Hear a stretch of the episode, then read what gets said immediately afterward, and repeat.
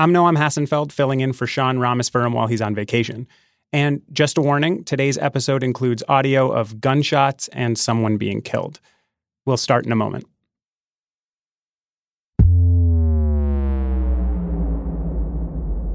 So, in June of 2010, a group of Mexican children were playing a game by the Mexican border. They'd run up to the fence on the US side of the border, they'd touch it, and they'd run back. And eventually, a Border Patrol agent, his name is uh, Jesus Mesa, showed up and detained one of the boys. What happened next is contested. The government says that some people on the Mexican side of the border, including a boy named Sergio Hernandez, started throwing rocks at Mesa. Mesa drew his gun and he shot Hernandez in the face.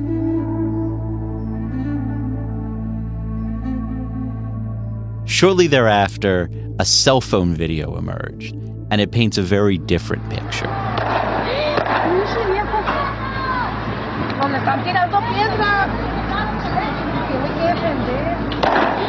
The grainy footage shows the Border Patrol agent detaining one man at gunpoint. A woman's voice is saying that some of the boys had been throwing rocks, but the video does not show that. While he has the man on the ground, he points his gun towards the second person on the Mexican side of the border. As the boy peeked out, Agent Mesa, 60 feet away or so on the U.S. side, drew his gun, aimed it at the boy, and shot him dead. The video then shows a body next to a column under the bridge. The issue in this case is what should happen to Mesa. And now the Supreme Court is going to answer whether or not Mesa gets off scot free for what very well may have been a shooting without provocation.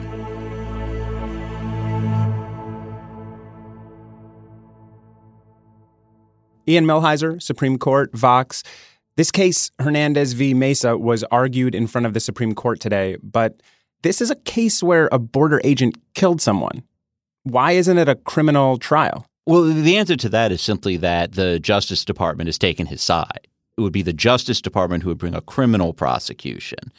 And the government has already said they won't prosecute him. Hernandez's family sued Mesa in federal court, but the lower courts threw the case out, saying that the Constitution's protections did not apply to Hernandez as he was not a U.S. citizen and was standing in Mexico when he was killed. So the only potential remedy for Hernandez's family is to sue Mesa and to collect money damages for the fact that they killed his son. What this case is about is about even when the Justice Department won't go against a law enforcement officer, whether it is still possible for individuals to file a lawsuit against a federal law enforcement officer and at the very least collect money damages for that officer's violation of the Constitution. So, what is the court deciding here? Is it trying to decide whose side of the story to believe? The short answer is that at this stage, it doesn't matter who's telling the truth.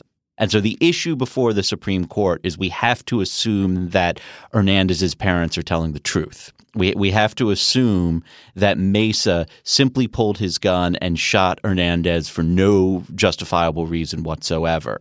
And if you assume those facts, you know, then the question becomes is there any legal recourse when a border agent shoots a Mexican child across the border for no reason? You know, that video that was released soon after the shooting, it looks pretty bad for Mesa. I mean, it's hard to watch that and not feel like he should be held accountable in some way. What's the argument that his side is making that he shouldn't be able to be sued? So it all goes back to this case called Bivens v. Six Unknown Named Agents. Bivens was a case that was decided in the early 70s when we had a much more liberal court. And Bivens was a fairly routine Fourth Amendment case. So the Fourth Amendment protects us against unreasonable searches and seizures. And in this case, it was just a case of a bunch of federal agents broke into someone's home without a warrant to arrest them, which is a pretty typical Fourth Amendment case. Six narcotics agents with guns drawn forced their way into Bivens' home and put handcuffs on him in front of his wife and children, took him away to be further questioned and booked, as well as subjected to an extremely thorough and humiliating search of his person. The issue is that the Constitution is silent about what happens when it is violated. The first issue is whether violation of the constitutional right to be secure against unreasonable search and seizure gives rise to a federal claim for damages. There's nothing in the Constitution saying that you can sue the law enforcement agents who violate the Constitution. And the court basically imposed the Spider Man rule with great power comes great responsibility. If someone is given a badge and a gun, we want to make sure that they think twice about abusing that power. And so Bivens said that if you violate the Fourth Amendment, you can be sued as a federal law enforcement officer for violating the Constitution. Okay, so there's a precedent for the court ruling that a federal agent can be sued. So, how can the court possibly look at this situation here in Hernandez v. Mesa and say, no, the border agent can't be sued? I mean, the, the short answer to that is that Bivens is almost 50 years old. And there's been a lot of case law written by some very conservative justices. And really, starting in the 1980s, the court has moved dramatically to the right. And the conservative view is kind of an anti Spider Man rule. It's that we give these people great power and they should be able to use it. And so if you read the lower court decision, the Fifth Circuit's decision, which ruled in Mesa's favor, it argues look, Border Patrol agents are doing really important work. They, they stop terrorists from coming into the country, they stop people that we do not want here from coming into this country. And so we do not want them to hesitate when they do their job. What the government argues in the Hernandez case is that Border Patrol agents are involved in national security work. Part of their job is to keep terrorists out of the country. And so the Supreme Court has kept layering exception upon exception upon exception upon Bivens until you're now at the point where the Supreme Court is trying to answer the question is it even possible for the Hernandez family to bring a suit against Jesus Mesa? Under Bivens, as it was understood in the 70s, the answer to that question is probably yes. Under the narrowing of Bivens that we've seen as the Supreme Court has moved to the right, the answer to that is almost certainly no. What kind of argument is the Hernandez family making in response? They're saying two things. I mean, the first thing that they're saying is that this is still right within the core of Bivens. Bivens was a case that was a basic unlawful search and seizure under the Fourth Amendment case. So they're saying, like, you know, forget about all the exceptions. This is the heartland of Bivens. This this is just look, someone was seized unreasonably, you know, w- without lawful justification, and so you don't have to worry about all the exceptions to Bivens. What the government says, and you know, they they have a point, is that typically these shootings do not happen across an international border because of the sensitive issues of national security that arise when it comes to border security. The court should just stay out of this and like any remedy that's going to exist is going to come from some kind of negotiation with the Mexican government and not from the courts. So, do both sides have sort of a reasonable argument here? I mean, it seems like each one can make a pretty sound argument based on history and legal precedent. Right. A smart lawyer can argue it on either side, and there were very competent briefs argued on either side.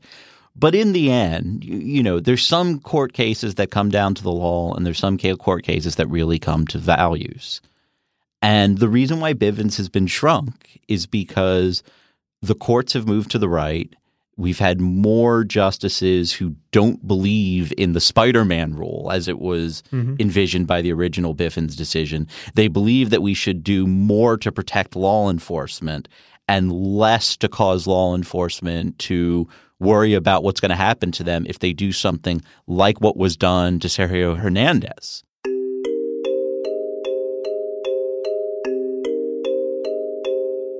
I wish I could have something profound to say here about legal precedents, but often legal precedents are just the things that judges talk about when what they're actually doing is putting their own values into the law.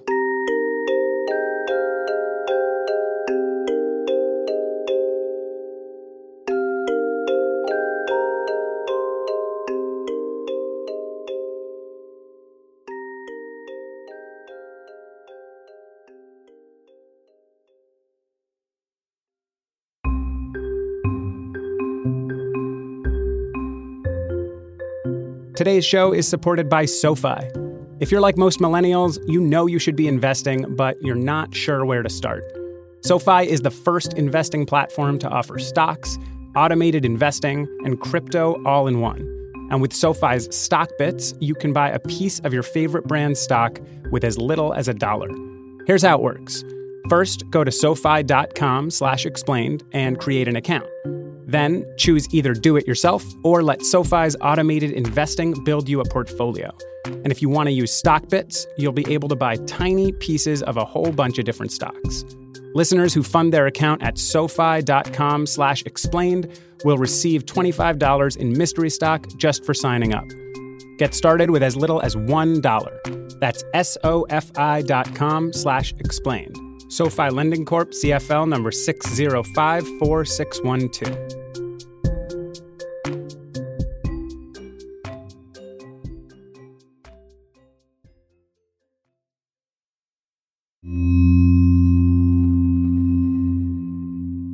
Ian, the heart of the issue here is Bivens, this case from about 50 years ago that said that federal agents can be sued. But you said the court has sort of eroded that ruling over time? Well, I guess I'll start this story at the second to last chapter.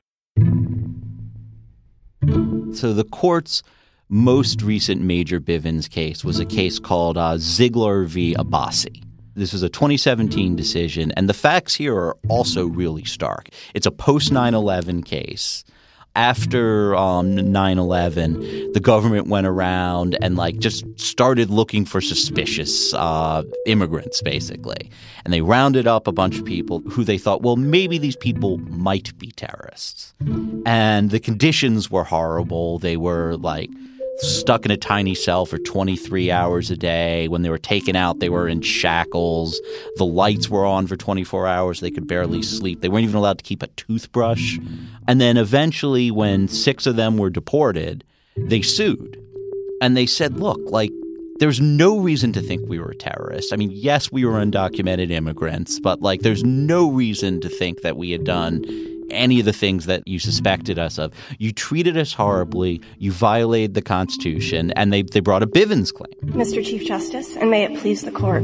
Under petitioner's theory, any Muslim or Arab non citizen present in this country could be placed for months in solitary confinement for violating the immigration law. But this court has a historic role to play in ensuring that race and religion do not take the place of legitimate grounds for suspicion and in deterring future federal officials from creating government policy to do the same. And what the Supreme Court said is Bivens remedies are now disfavored.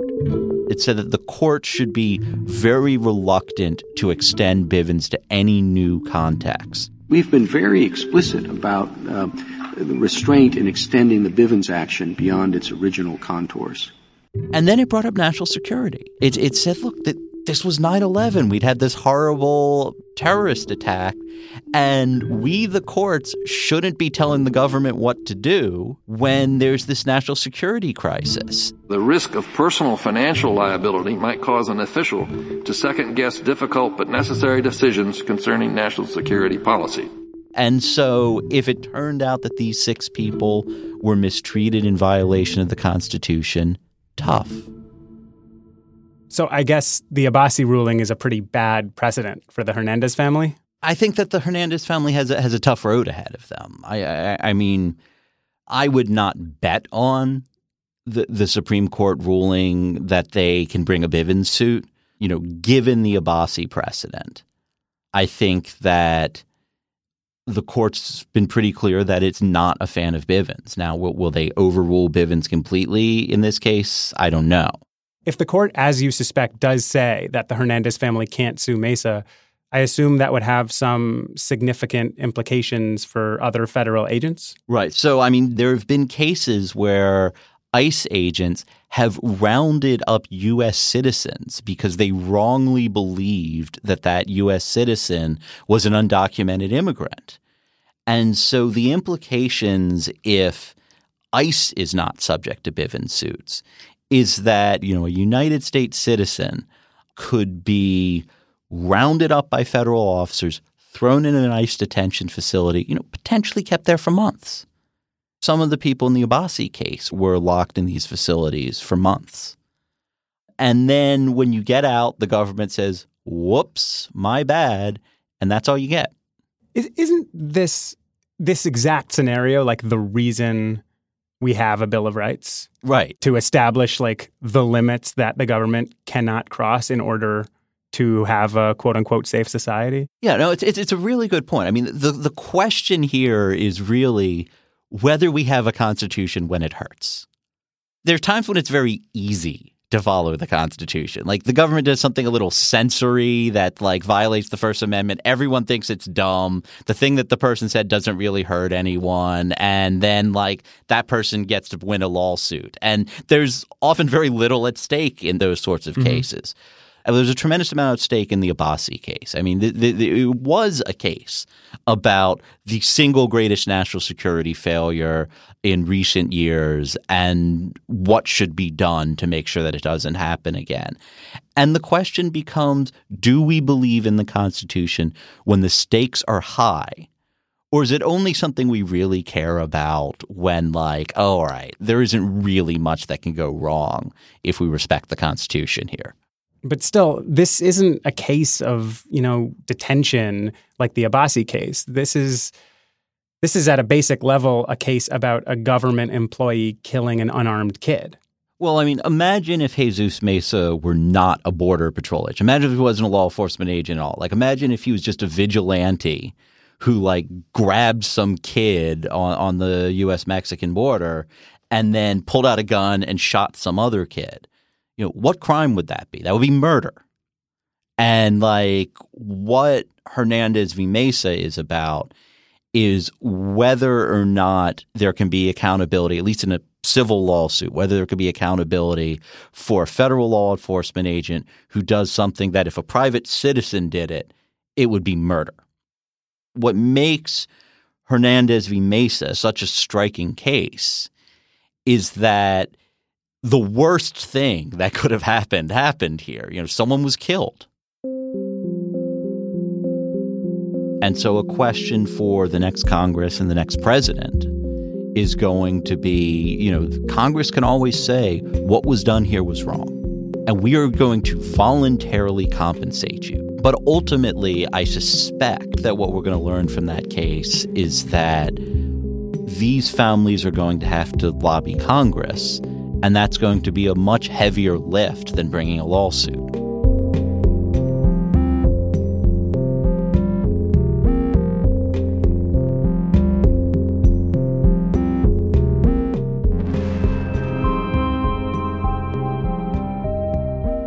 Ian Millhiser writes about the Supreme Court for Vox. I'm Noam Hassenfeld, filling in for Sean Rameswaram while he's on vacation. This is Today Explained.